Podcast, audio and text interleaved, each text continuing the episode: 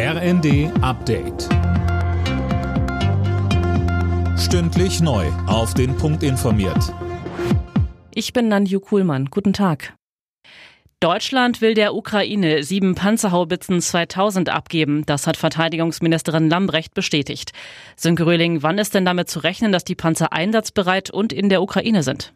Also wie es heißt, soll die Ausbildung schon kommende Woche in Deutschland beginnen und etwa sechs Wochen dauern. Das kann aber auch schneller gehen, je nachdem, welche Vorkenntnisse die ukrainischen Soldaten mitbringen. Danach sollen die Panzerhaubitzen dann sofort in die Ukraine gebracht werden. Zusammen mit den fünf Panzern aus den Niederlanden wären es dann zwölf. Der Vorteil ist, dass es sich nicht um ausrangierte Altgeräte handelt, die erst noch instand gesetzt werden müssen. Sie sind relativ neu und sofort einsatzbereit.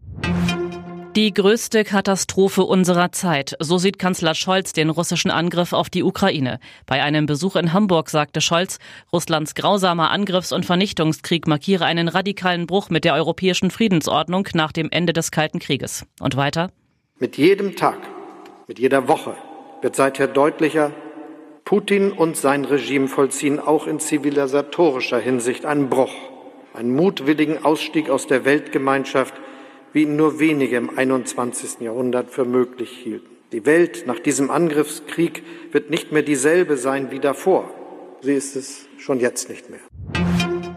Der deutsche Astronaut Matthias Maurer ist wieder zurück auf der Erde. Die Raumkapsel mit ihm und drei US-Astronauten an Bord ist am Morgen vor Florida im Golf von Mexiko gelandet. Maurer soll noch heute nach Deutschland kommen. Am Abend wird er im Europäischen Astronautenzentrum in Köln erwartet. Emilia und Noah stehen ganz vorn auf der Rangliste der beliebtesten Vornamen für Kinder in Deutschland. Nach 2020 lagen sie auch 2021 an der Spitze, so die Gesellschaft für deutsche Sprache.